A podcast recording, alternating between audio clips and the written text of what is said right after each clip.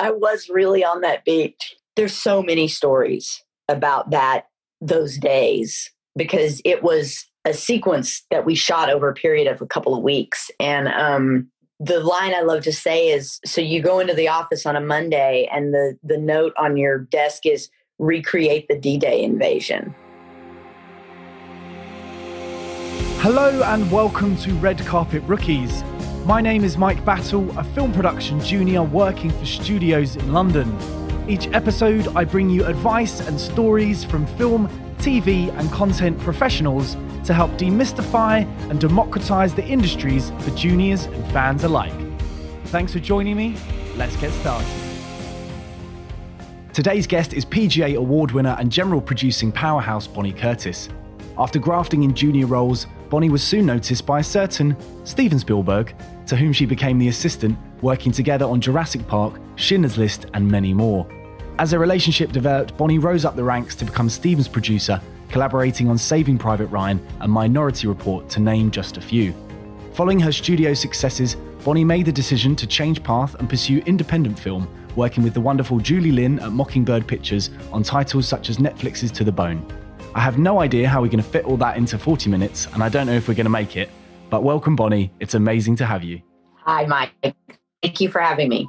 So, to start us off, I always love to ask my guests, what did your parents do, and did this affect your decision for your career later on in life?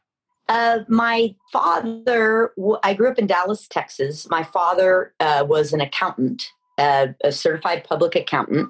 He worked for um, several different companies during my time at home. Um, the the main job being at a company called Mark, which was a marketing research firm that he was the financial vice president for. So he was a very conservative, uh, logical, uh, sweet, dear man, and still living, who uh, who was using the adding machine and the and the calculator a lot because the you know, and he would do the books at the church, and you know, he was he was the accountant.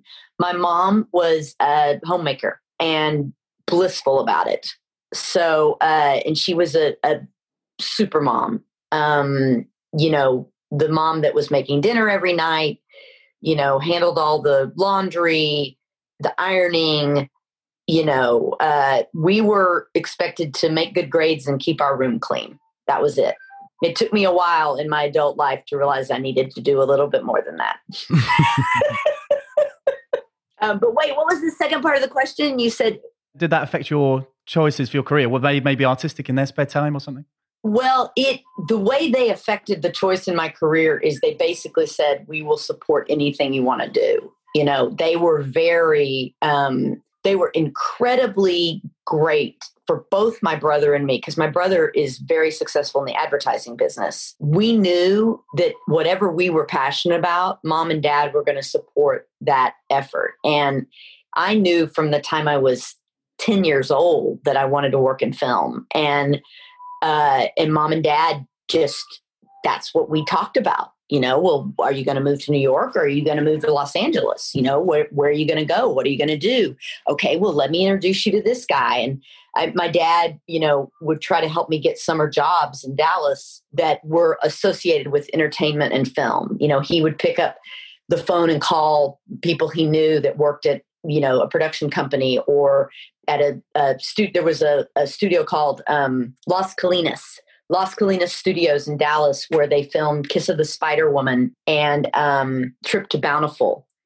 And he, uh, they had stages, and he called and you know hooked me up with a guy down there. Like they, uh, and there was a moment where they thought Dallas, Texas, was going to be the third coast, and it actually ended up being Austin. But that got my parents excited. Like you know, maybe she won't leave home. Maybe there'll be a film career here. But there was never another career path even entertained or, or, or contemplated for me. It was always going to be film. So you've packed your bags, you've got your suitcase, and you're off to La La Land. How did you get your first job off the ground? I slept on my brother's couch. He was going to, my brother got a business degree, sort of following in my father's footsteps but my brother's an incredibly talented artist and he just born with it. And he um, wanted to get on the creative side of advertising. He was doing account work and he hated it. And so he wanted to go back to art school to get a portfolio. And my dad said i will i'll do that for you. I'll pay for any schooling you and bonnie ever want to do i'll pay for. Which I, I've been reminding myself of that during this pandemic. Maybe I should just go back to school and make dad pay for it. But uh, my brother was at Art Center in Pasadena, which is a very respected uh, uh, art school. So he was living out here, which made coming to LA the obvious path. You know, go out, share an apartment with my brother, try to get myself that first job. And I, um, I started making phone calls. Um, I knew, I knew one person, my my dear friend from Dallas, Jeff Nip, and he knew he was working as an office manager at Imagine Entertainment, Ron Howard's company. And Jeff knew a woman that worked in product placement at Disney. He knew a woman who had worked on and off at a company called Amblin Entertainment. Um, and I was a huge Jane Fonda fan. And so I, Fonda, I don't think Jane Fonda ever had like a company of like a bunch of employees, but she definitely pursued projects as a producer and she had Fonda Films. And I had their phone number and I wrote a letter and I, you know, called and I never got any response back. I there was I just don't think it was an organized effort. I think it was just a label. And um I and I wrote a letter to Human Resources, sent my resume to Amblin. I got a lovely rejection letter. This is 1988. Um, and then I went, my friend Jeff got me an interview with this woman at Disney, and I went and met her. And I did the the interesting thing, um, the interesting thing for me is, uh, and this is, I think, just more of who I am. I, I think the information was probably available to me if I had known where to get it. I didn't really know what making movies was. You know, I had, I knew I wanted to be involved in it, and I had snuck on a couple of sets in Dallas. I had watched the Academy Awards, like that was my Super Bowl every year. When I realized that there were actually that there was actually a job associated with movies. Oh, people do this for a job? Because we're going for entertainment, right? Like I hadn't once I connected the dots, I was like, well, that's what I want to do. And so I came out here and I sort of went on an informational journey. Um, and I realized there were a lot of different paths and a lot of different departments on every movie. And, you know, what did I want to be in wardrobe or sound or props or art department or, you know, camera or the AD? The AD thing was attractive to me because of the organizing and the planning. And, but I end up with this one connection I have in the product placement department. And I'd start telling her, knowing me, probably very similar to what I'm saying to you. I have no idea what I want to do. I just want to be around it so I can figure out what I want to do. But I do know that I'll do anything. Like I'll get people's lunches, I'll sweep the floors. You don't even have to pay me. You know, and I had parents that were telling me to say those words in an interview. Like, you don't have to pay me. Like, because they knew who I was. So I, so she says, you know, Bonnie, it sounds to me like you want to be involved. You want to be involved in physically making these movies. That sounds like where you want to go. Let me walk you across the street to these ladies that, that work in physical production. So I went across the street and I met Sharon Dean and Susie Fellows, who I know to this day. And it was two weeks later, after I pursued daily by fax and phone, two weeks later, Sharon called me to come in and answer their phones on the front desk, just reception temp gig for two weeks. When I was doing that, you know, and I'm from Dallas. I don't even know my way around LA. It probably takes me six hours to do something that it would take a local one hour to do. And I and I remember spending a lot of time at the copy machine and a lot of time in the kitchen organizing, you know, the grocery run and getting people's lunches. And I and, and distributing call sheets because we didn't have email, distributing call sheets, distributing production reports, distributing information around the lot really learning people's names, learning the lot, looking at the papers I'm distributing, like what the heck does this mean? and um, being on a movie lot. And within those two weeks, I got a phone call from a production executive who worked in the next trailer, a man named Sam Mercer, um, who went on to have an amazing career. And uh, Sam had a woman working for him, Lisa Niedenthal, and Lisa gave me my first job in the business, my first full time gig as their staff assistant. I'm convinced it's because we discovered we're both Cincinnati Reds fans. Baseball for you, Brit. Thank you. And uh, and I worked for them for a year and a half and uh, that was the first job and it was all about you know a, a, script would come into the studio to the creative division at the studio and they would send it over to our department to say okay tell us what the budget what what, what would we need to to spend to make this movie and we would break down the schedule and we would you know budget the film and send that back to them and okay, well, we can afford to do that. Let's do that. Oh, no, this one's too expensive. And then when they would decide to make a movie, they would access us to who do they want to hire in as their department heads. One of the first projects I had that was solely mine, my boss just handed it to me, was there was the movie Dead Poets Society with Robin Williams. I think a few people have heard of that. Yeah. And Peter Weir. Robin is a through line through my entire career, but Peter Weir directed it, and he and his editorial staff, they they want the studio wanted them to come to Los Angeles to cut the movie, and none of them had visas. And uh, Sam came up to me and he was like, "We have to get these people visas in like two weeks." And I had traveled a lot. You know, I had backpacked through Europe. I had been to 68 you know 16 countries and 68 cities and crossed the hungarian border without a visa but i found a very helpful cab driver who took me to the embassy and we got it handled but i had re- i had been traveling was not didn't make me nervous. And um and i just got in my car and drove down to the australian embassy and found a woman who helped me make it all happen. And within a matter of days they we had them on a plane on their way over. And um, i just I, I think about that instance quite a bit and i tell young people that story quite a bit because it just yeah going in person is even in the age of the internet getting in your car and going in person can get it done even more so by the way so you started doing your hard graft, you're doing your lunches, doing your coffees, and you've had, incidentally, a, a, rejection from Amblin. How is it that you come through the door to Steven. I believe it was it through a connection on arachnophobia with Marshall and Kathleen Kennedy. Well, no, that they um it was during that time. Frank Marshall and Kathy Kennedy were were inching out of Amblin because Frank wanted to direct and Kathy wanted to support her husband and um who was Frank and is Frank. And I think also, you know, it just um they've been doing the 24/7 you know, gig because I mean, Steven is an industry unto himself, an incredible human being. I adore him, but I mean, it's a full time gig that he does like effortlessly. but you're like trying to keep up. yeah. But I, uh, I was working at Amblin. I mean, at, oh, there's the Freudian slip. I was working at Disney.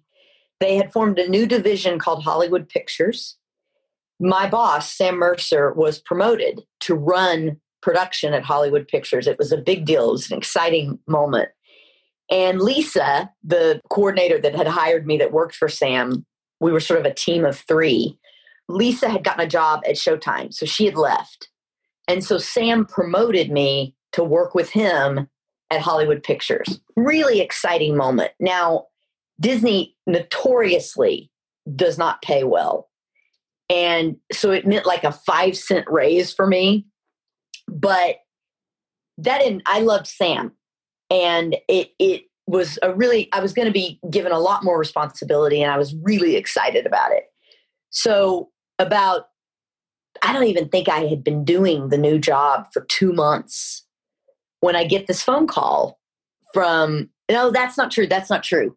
I had been doing the job for about six months and I had been sitting next to a woman named Kathleen Miranda, who was helping in post production for Hollywood Pictures. But we were a new division, so we were all crams side by side in the trailer.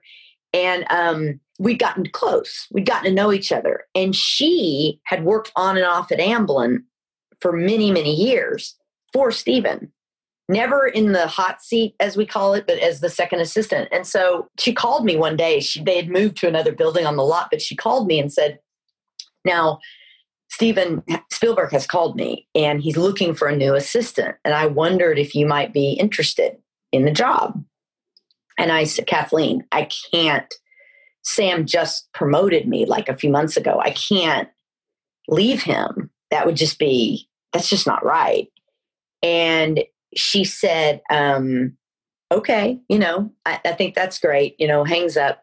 So, a guy I'm working with comes walking, he's out in the hallway and he's heard the conversation. He comes in and he said, Who? What was that about? Well, Steven Spielberg's looking for a new assistant. And you said no? And I'm like, Well, I, you know, Sam. And, and he's like, Bonnie, no one is going to begrudge you that opportunity. It just fell in your lap. Like you have to listen to that. I know you well enough to know you believe in that kind of stuff. And I'm like, I mean, by the way, what a good friend, right? Like literally like just a defining moment in my life. So I said, okay. So I called Kathleen back and I said, okay, Jim, Jim Limley is his name. I'm like, Jim has me thinking I, you know, I should oh, I should be open to this opportunity because it, it's thank you by the way for thinking of me and I would I would love to meet him. Great, great. So I go and I meet Catholic Kathy Kennedy first. Um, and I loved her immediately. I just could have hung out with her all day. I, I literally I remember I even remember what she was wearing. Like I I you know, and that's rare for me. Some people remember that stuff. I usually don't but um but met her had a great time and she they called me like the next day or what they offered me the job and i said well aren't i going to meet Steven? and they said well that's not really that's not really how we do things around here and i said well which i totally get by the way great he's steven spielberg but i said you know i I can't work for a man I haven't met. And by the way, he shouldn't want to hire me. That's just what if I remind him of some girl that broke his heart in high school? You know, I'm I'm doomed from I walk through the door doomed. Or what if I don't and apparently I did say this, which was a common phrase used in my family. I said, what if I don't like the way he smells? I mean, because think about that. That would be a bad day at the office. Yeah. So they laughed, hung up, called me back half hour later and said, okay, you're going to meet him on the arachnophobia set. This is where you're connecting. And, you know, that'll be um, next, whatever day it was. So I lied and said I had a dentist appointment. And I went and met Steven, and he was lovely. And, you know, and I'm not joking when I say we, most of the interview, we talked about Kate Capshaw because they you know, he had divorced Amy. He and Kate were pregnant, to have a baby soon. You know, she had moved into his home, and I was such a huge Kate Capshaw fan. I just loved everything the woman had ever done, including some of her independent films. I could quote from them. Like, this was real stuff. And I did it during the interview. Like, I was like, So, what's Kate like? And, you know, this, this, and he's like, Oh my gosh, you're a huge fan. And I'm like, No, I really am. And so we get to the end of the interview and and I don't even I'm not even sure I asked him one question about himself. And he just laughed and he and he told he told me several times, he's like, I hired you because of how much you loved Kate. Like it it was one of the most wonderful like just great. Come on, let's do it. So I started working for him two weeks later. My former boss at Disney has called me Benedict Arnold to this day, but didn't begrudge me. It was it was very excited for me. And then that started a 15 year 15 year journey. This is a big question, but in 15 years, were there any key moments that Steven mentored you or lessons you took from him? I I I know I learn a lot of them in hindsight. Um, Steven is not a mentor who is going to take an enormous amount of time to explain to you how to do something and in fact, the several times I asked him, his loving, dear response to me was, You'll figure it out. He never like dictated well, you go up to the corner and you make a right and you da da da, you know, he was just like, you'll figure it out.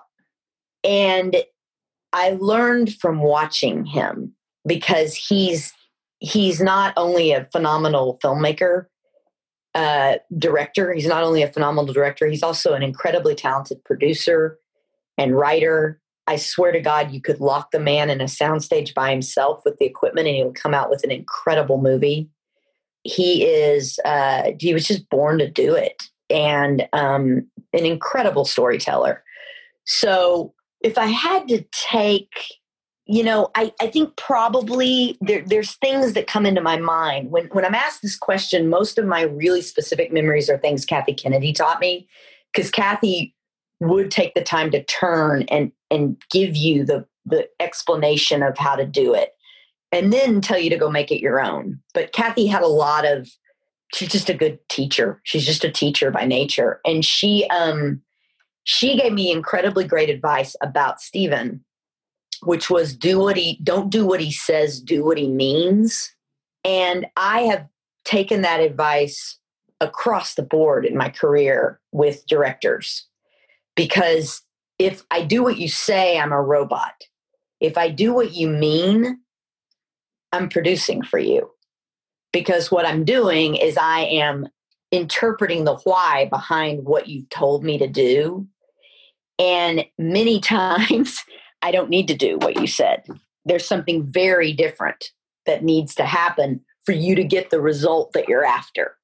So it requires, um, you know, it requires you to do some research and talk to different people and have a brain about it and not be robotic.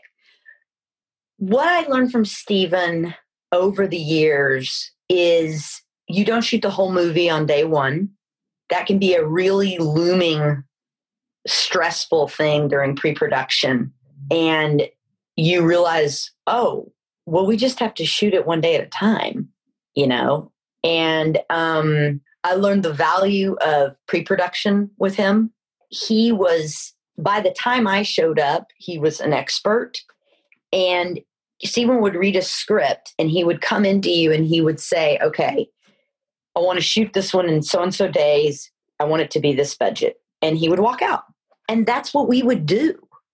We would back into that number, we would shoot it in that amount of days, and that was the movie. Now, I didn't know the brilliance of that when I was in the middle of it and how difficult it is to actually do that unless you're Steven Spielberg.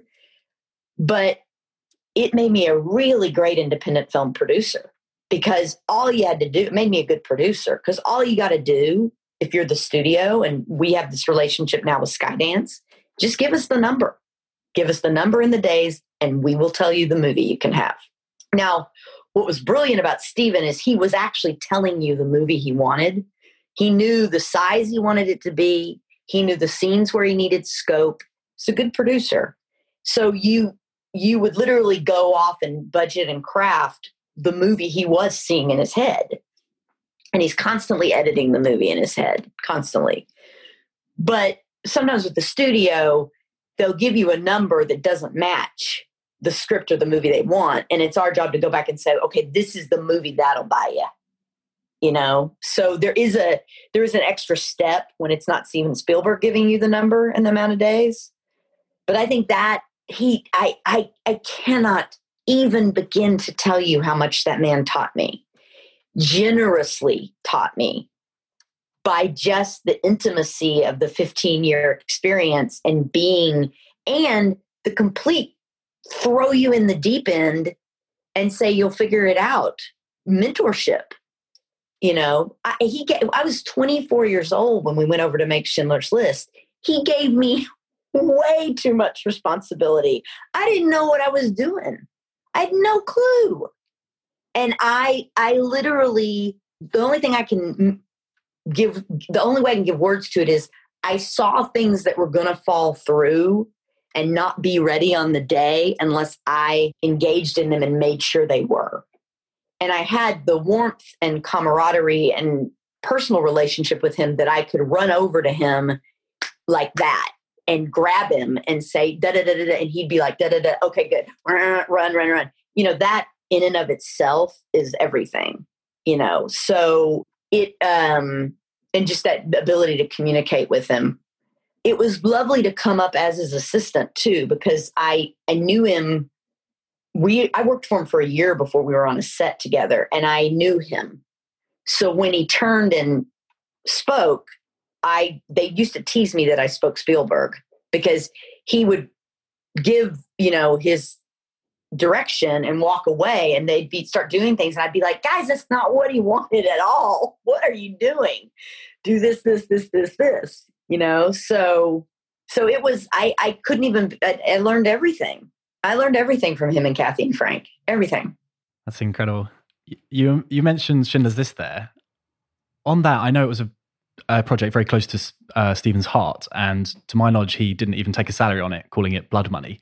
Did you feel, as someone who was really there, the weight of the story on history on the project to some extent?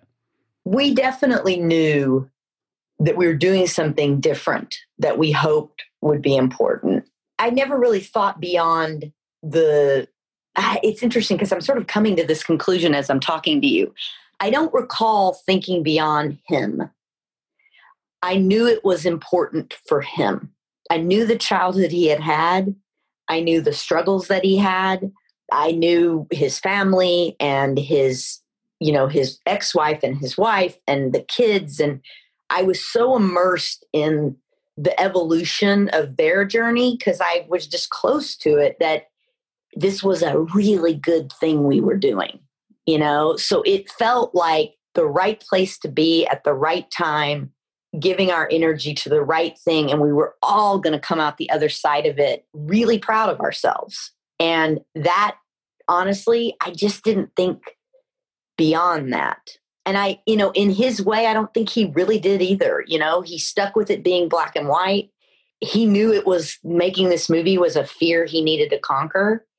And um, he tried to divorce himself from his bag of tricks cinematically you know he he got in there and got rid of the dolly track and you know literally just tried to channel something different and um and it was great to watch you know and uh i got it i i loved going to set every day i i got excited to see what we were going to do. It was such an all, an alternative experience. You know, we were living in a world of black and white over there. It was, and we were so far from Hollywood. And Kathy and Frank had left Amblin, so he was leaning on me in a really, you know, I was going to say dramatic. It didn't feel dramatic, but I was the one there helping him make the movie, you know. And Jerry Molen and Branko Lustig incredibly experienced producers who were so generous to me and loved that they had me there because I had the relationship with Steven that I did. So it all just, I felt very valuable. I felt very valuable in that process. And um, when it did what it did, you know, I'll, I just will tell you what I always say the making of it was amazing. I, I have never been the filmmaker who I couldn't even tell you what any of these what they grossed or you know how many people went or what the sale was. I my mind is so on how we got it made and what the experience was working with the people making it. That's why I do it. Speaking of the making of things, to take a bit of a segue, another true story you worked on was Saving Private Ryan. And there are certain things that I have to ask certain guests who come on. And I have to ask you, Bonnie Curtis, were you on that beach? And please tell us more if you were. I was really on that beach. There's so many stories about that, those days, because it was a sequence that we shot over a period of a couple of weeks. And um, again, I am who I am. What my brain does is it goes to how we planned it, you know, the planning of it, because that was um, the line I love to say is so you go into the office on a Monday and the the note on your desk is recreate the D-Day invasion. and so you're like, oh. So we um Ian Bryce, incredibly talented producer, who I also learned he was another incredibly generous mentor to me. He just let me follow him around that entire movie. I learned so much from Ian. He was uh you know, we were trying to figure out how to do this and when you're when you're working with Steven Spielberg, you're always going to reach for the the gold from the get-go. Like we are the people who asked if we could shoot at Normandy. Like that's who we are. That's just us. You know, we want to be in the actual Supreme Court. We want to be in the actual Auschwitz Birkenau. You know, we want to be where it, where it happened. And I don't think they laughed at me, but they definitely were like, uh, it's a national memorial. You know, like we're not going to let a film crew come here.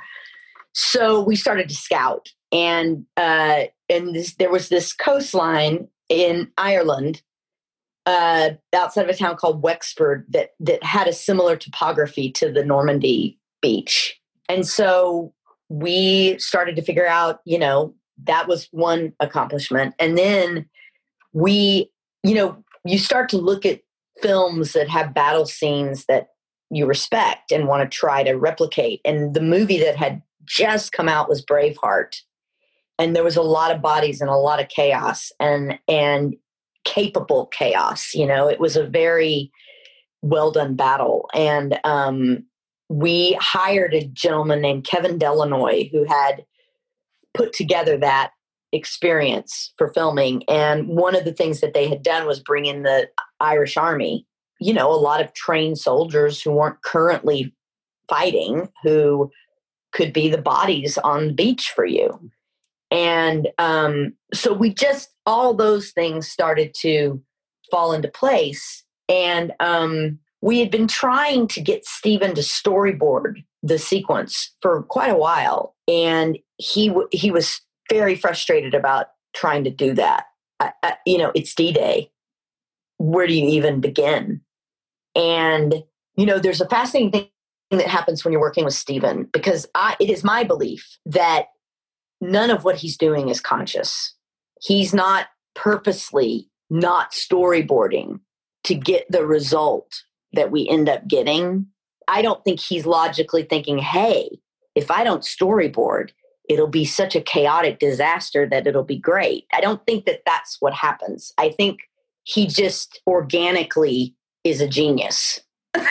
it's like it, there's no it just it's it's just the presence of genius constantly it's not it's not pre-thought logistically strategized genius it's just genius it's just authentically i don't i i uh, no i'm not storyboarding no why i don't know you know just he's just not so we even had one of the military guys put some boards together and Steven rejected them. He's like, I don't know. I, I uh.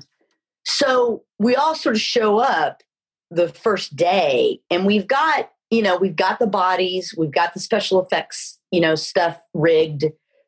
We've got a few cameramen. We're just going to kind of see what happens, and um, and they've done some rehearsals, and people have run up and stuff like that. But my memory is and I think every human being you talk to will have a different version of what I'm about to tell you, but this is my memory. My memory is because it was a stress it was a high stress action packed series of days and I think everybody had a different window into it.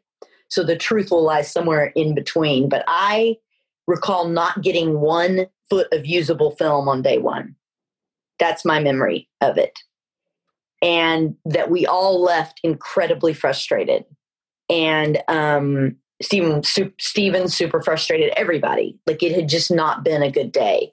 And I was walking him to the car and he just was not, he was very upset. And, um, and I was trying to make him feel okay and, you know, it'll be better tomorrow. I don't recall what made me think of it, but when, when he shut the door in the car, it hit me. He had been he did not want to organize this because it was supposed to be chaos but we had to organize it. There was no giving him what he wanted if we didn't organize it. And i think if i had been a better more experienced producer i would have figured this out ahead of time but i wasted a day. He he needed to still feel like it was chaos. We had to trick him. He needed to direct chaos. We needed to plan. So I got Ian Bryce on the radio and I said, Can we get all the department heads together? I think I have an idea. And he said, Great. And so we all get together and I said, We need to give Steven a list of gags you know this guy's leg blows off this guy's head this you know we had we had like 17 or 21 i can't remember what the number was but neil corbould our special effects guy had all these things. But he only had he'd have it rigged for a specific thing and we'd shoot that and then he'd rig this. I'm like they all have to be rigged all the time and they have to be rigged like seven or eight deep. Like it's got to be like a video game. Like just rig them all, which was money. They they call me Spendy Wendy for a reason. We had to throw money at it. We had to throw like three hundred thousand dollars. Neil's like, I need money, but bring it. And so he rigged. I don't remember the exact number, but like seventeen gags, six or seven deep. And then we made a laminate. I made a laminated list for Steven so that he could sit at the monitor and he could say, Give me a one, a six, and a 10. And then we wouldn't tell the cameraman where that was. Now, I only come up with the with the video game idea. That's all I offer. The everything else I'm about to tell you is other people start playing off of it. And they're like, and we won't tell the cameraman because then they're combat cameramen. Like they don't know where the gag is. And then what Steven did, and I met Steven at the car the next morning and I said, we've rigged these seven deep. You just say on each shot what you want. And he literally gra- he grabbed a hold of me and was like, "Oh my god, great idea!" So he goes to the monitor, and uh, another uh, Ian had brought in two more cameramen, so we had five cameras. So you got five cameras. You've got all this stuff rigged. None of the cameramen know what's going to happen on any shot because we've got this code list. And on each take, and Steven's got his bullhorn and he's yelling out what he wants and it happens. And then Steven adds this element where he starts calling the cameraman after each take. He calls the cameraman over to the monitor to stand around him. They play back the takes and he and he votes on who won. Wow. Then then they start to figure out what the numbers are. Like the fourth or fifth time when he yells out a three, that's where that guy and they start competing to get the shot. So they're bumping into each other. These guys are falling over, stuff's splashing, and Janusz is there. Janusz Kaminski, our DP, is like, seems like, oh no, we got blood on the lens. Oh no, we got water. It's beautiful. It's beautiful. Keep it, keep it, keep it. We want that. And he had his, you know, the shaker on the camera and all. So it was literally, we started to get great footage.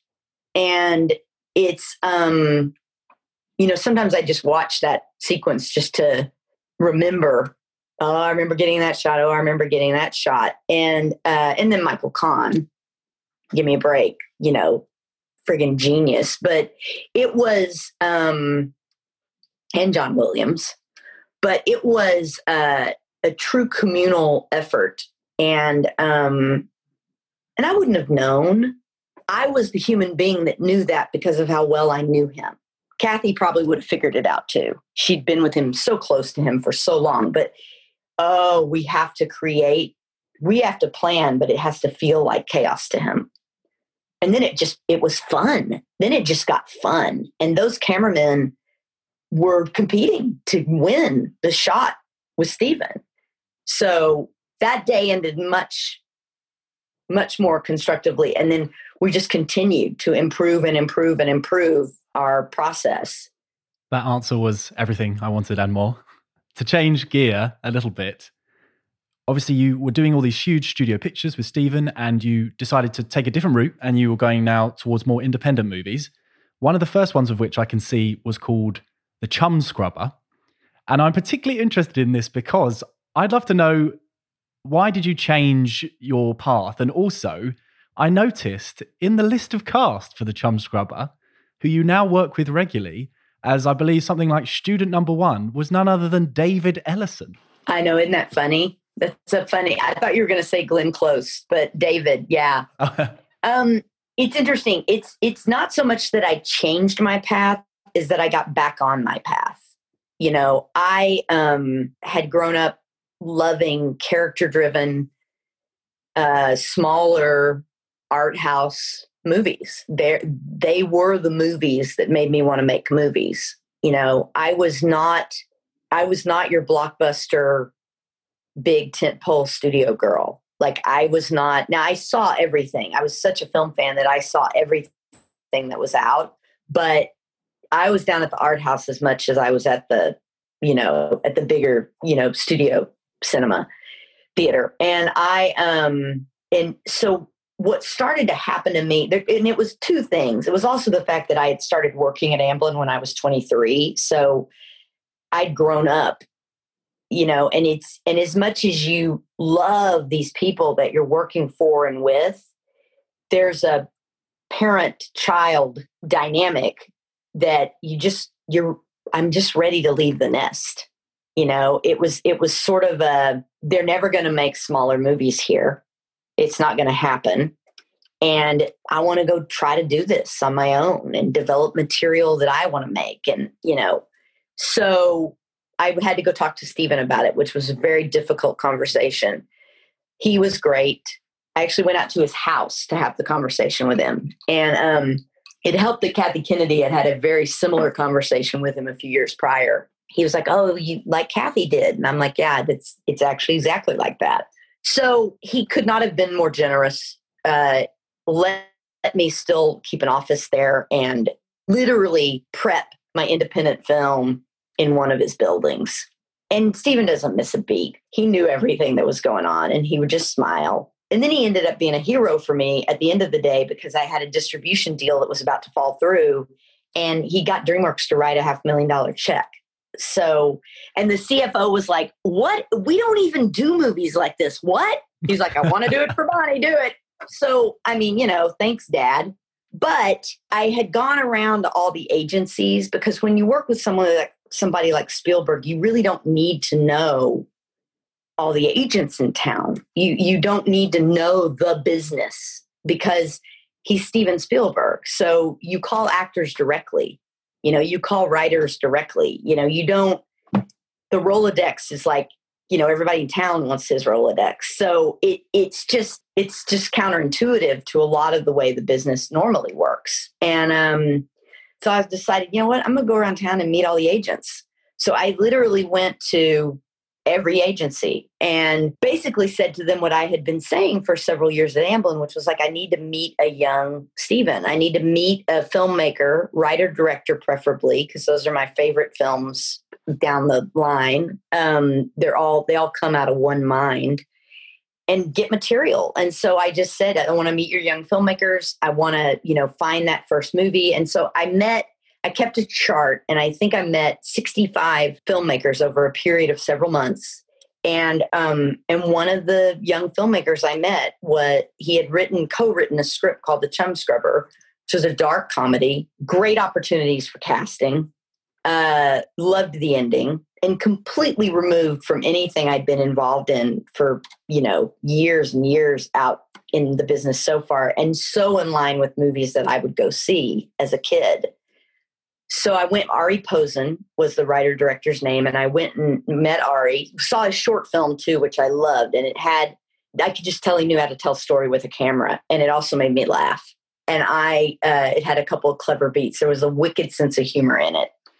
And so I met him and uh, and just really liked him because he he talked about movies. He was a cinephile and um, and reminded me of Steven in that way. So we went to putting the money together, and you know I had no idea what I was doing because it is literally completely different from anything you do in studio filmmaking. You know the way the financing is built you know the way you you get a foreign sales company on board and you back into these numbers and you have to get actors that are of a certain value to meet your budget number blah blah blah blah and i just had no experience or relationships i'd never been to a film festival steven steven never went to film festivals so it was just this whole part of the business it was completely fascinating and very foreign to me and so we sort of stumbled into eventually getting that movie made and getting it out into theaters. Uh, but we, you know, it's like Newmarket was starting to not be around anymore. DreamWorks had come in as an investor, but really didn't release movies like that. And so, I mean, it's gotten quite a following since we made it, and I love the movie. And several people showed up, like Ralph Fiennes. Ralph showed up for me. Yeah. He's like, I'll come. How many days do you need? I think I can give you nine days. And I'm like, we will shoot it in nine days. That makes sense because I was looking at the cast list going, this is a mad cast list for this movie. Yeah. Is this what was happening? Yeah. So I was just calling people and asking them to come help me. Glenn Close, I didn't know Glenn. You know, she had done a cameo in Hook. So I, I'd met her briefly one day, but she came because she just want there was one part she read her agent had given her the script god bless him a good friend of mine i, I loved him to death and uh and glenn loves to work with first time filmmakers like glenn loves she's from the theater she just loves the experience of all of it so if she sees something in the part a morsel in the part that she wants to play sure she'll get on a plane and come to la for four days and meet a bunch of artists and work with a first time filmmaker and see if she can play that moment it's a great week for her, you know? And so that was just the best. When she came on board, I was just like, you got to be kidding me. So, and that I love Glenn's one of my best friends. I adore her. And we've worked, Julie and I've worked with her four or five times. But um, Albert Nobbs, the next movie we made where Julie and I partnered, Glenn handed me that script on the Chumscrubber set. So just that organic thing that happens. Before I finish with my little questionnaire, my quickfire questionnaire, one more question I would love to ask is given that you do have both sides of this brain now, you've done you've done the big writing checks moment and you've also um, gone through the independent world. What would be your advice to, you know, I'm essentially you when you were going into Amblin. So for people similar to me out there who listen to this, what's your perspective on, you know, advice, maybe either production focused or also people who maybe want to be an assistant like you were? I don't think there's, I think there's 73,000 different paths you can take. Um, when I first moved out here, I was trying to figure out, okay, what's the way to do this? And by the eighth or ninth conversation I had had, I very quickly assessed that nobody had done it the same way. And there were many, many different paths. And um, if you know what your ultimate goal is, you know, I didn't know I wanted to be a producer. That I discovered that I was a producer. You know, I I found the first couple of sets I was on that what I really loved doing was making sure that everyone was communicating towards the same vision and that the vision was out of the director's brain and everybody understood it. And so everybody was trying to achieve the same thing and then helping them communicate so that you know the same thing is coming. It's everything. And um, directors who learn how to concisely finitely and consistently give you their vision and they don't waver those are your best movies. Because if they're changing their mind every day or can't make up their mind. It's just pardon my french a rat. Fuck. so you really you've got to create that.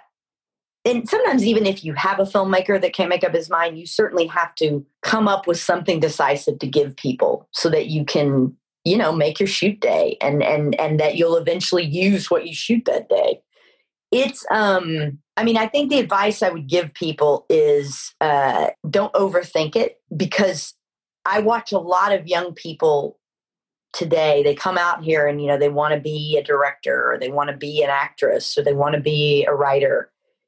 And i think you have to figure out a way which is much more doable today than it was 30 years ago.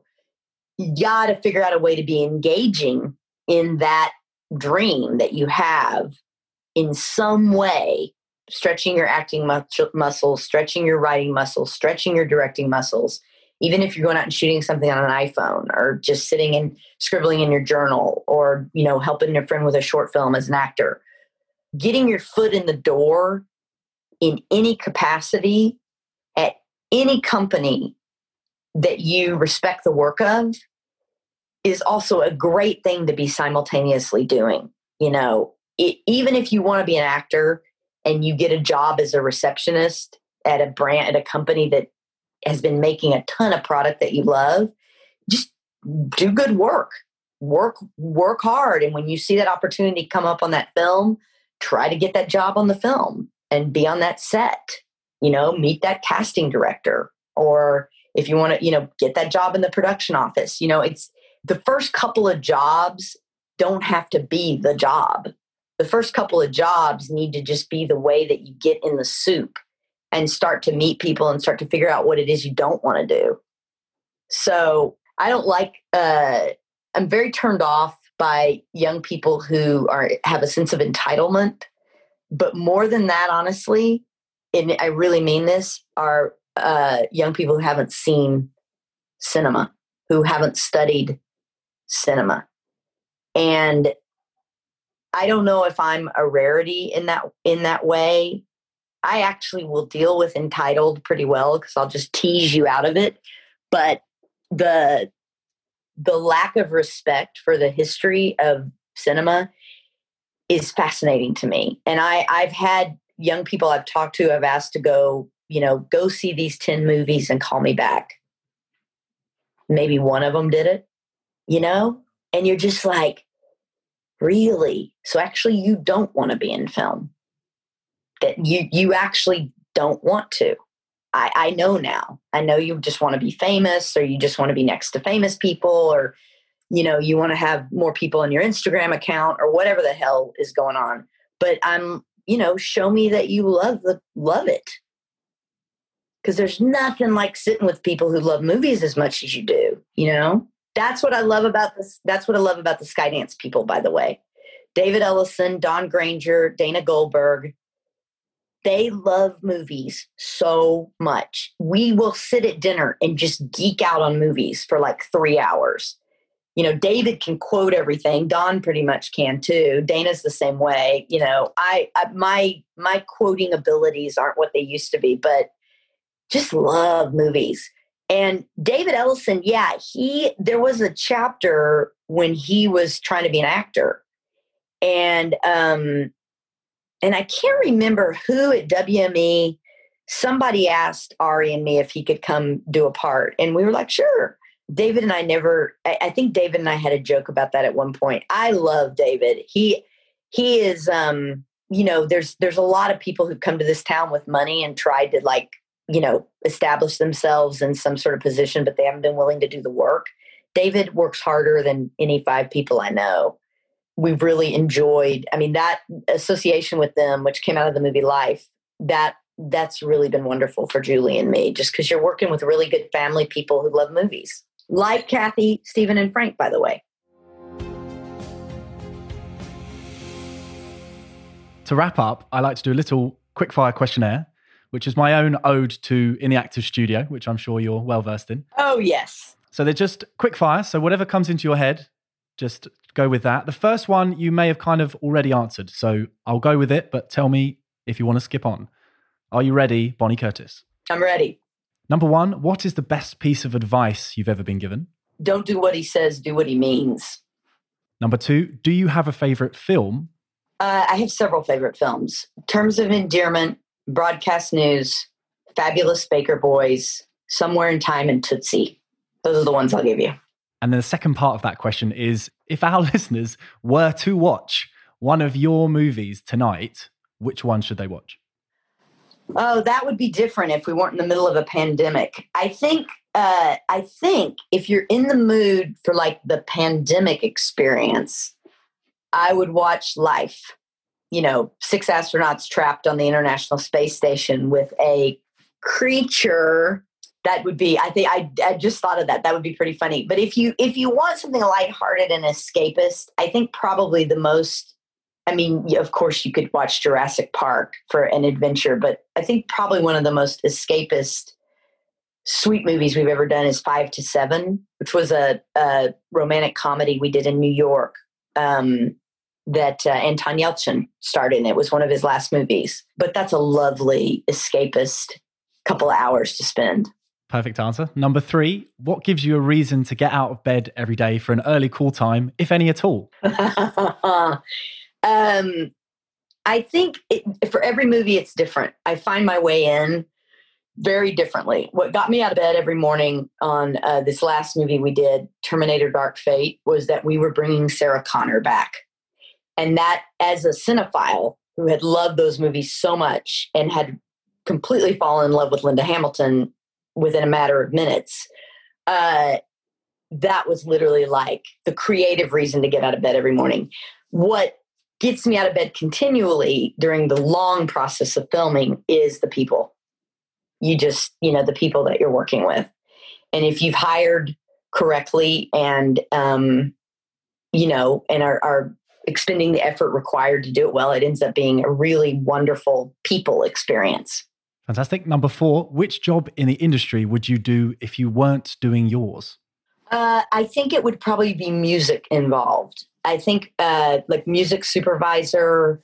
I th- that is one of my favorite parts of filmmaking is is figuring out the source music to put with certain scenes, and I, I definitely would love before I leave this earth to do some sort of music biopic. Uh, I've been obsessing lately on all these music documentaries, but that's um I think it would be music, yeah, for sure. Number five, if you could work with one person, living or dead, who would it be? This is a hard one. Uh Jane Fonda. Yeah, that's a, that's actually that's actually easy for me. I you know, she's been such a hero to me and such an inspiration to me um, since I was a little kid. So I think if I had an opportunity to work with her, that would be that would be great. Number six, what is a book that everyone should read? What is a book that everyone should read? Uh, you know, the the last thing I read was called uh, White Too Long. Uh, I think the guy that wrote it, his name is Robert Jones. Wait, I have it on my phone. I'll tell you real quick. So, all the people that want to go out and read White Too Long can do so. Yeah, Robert Jones. Uh, it's a great book. It's about the history of uh, racism in this country associated with religion. So it's just a very timely book that I just happened to read, and I've been telling everyone to read it. Very poignant. And finally, if you won an Oscar, who would you thank? My wife, Kim. Uh, the only bummer about an otherwise really great job is the time away from your family. And uh, that has been a, a real challenge. Kim and I have been together 22 years. And I mean, I bet if I sat down and added up the hours that I have not, the weeks, the years that I have not been present in the home with her because of my career, I bet it's 50% of that. And it, it has, it, and it's only gotten worse because the film business doesn't really happen in Los Angeles anymore. So if you live here, you know, and your kids go to school here and your lives and friends and family are here, you're half the time going overseas. You know, you're going to Canada or you're going to London or you're going to Budapest or you're going to Australia, Atlanta, you know, New York.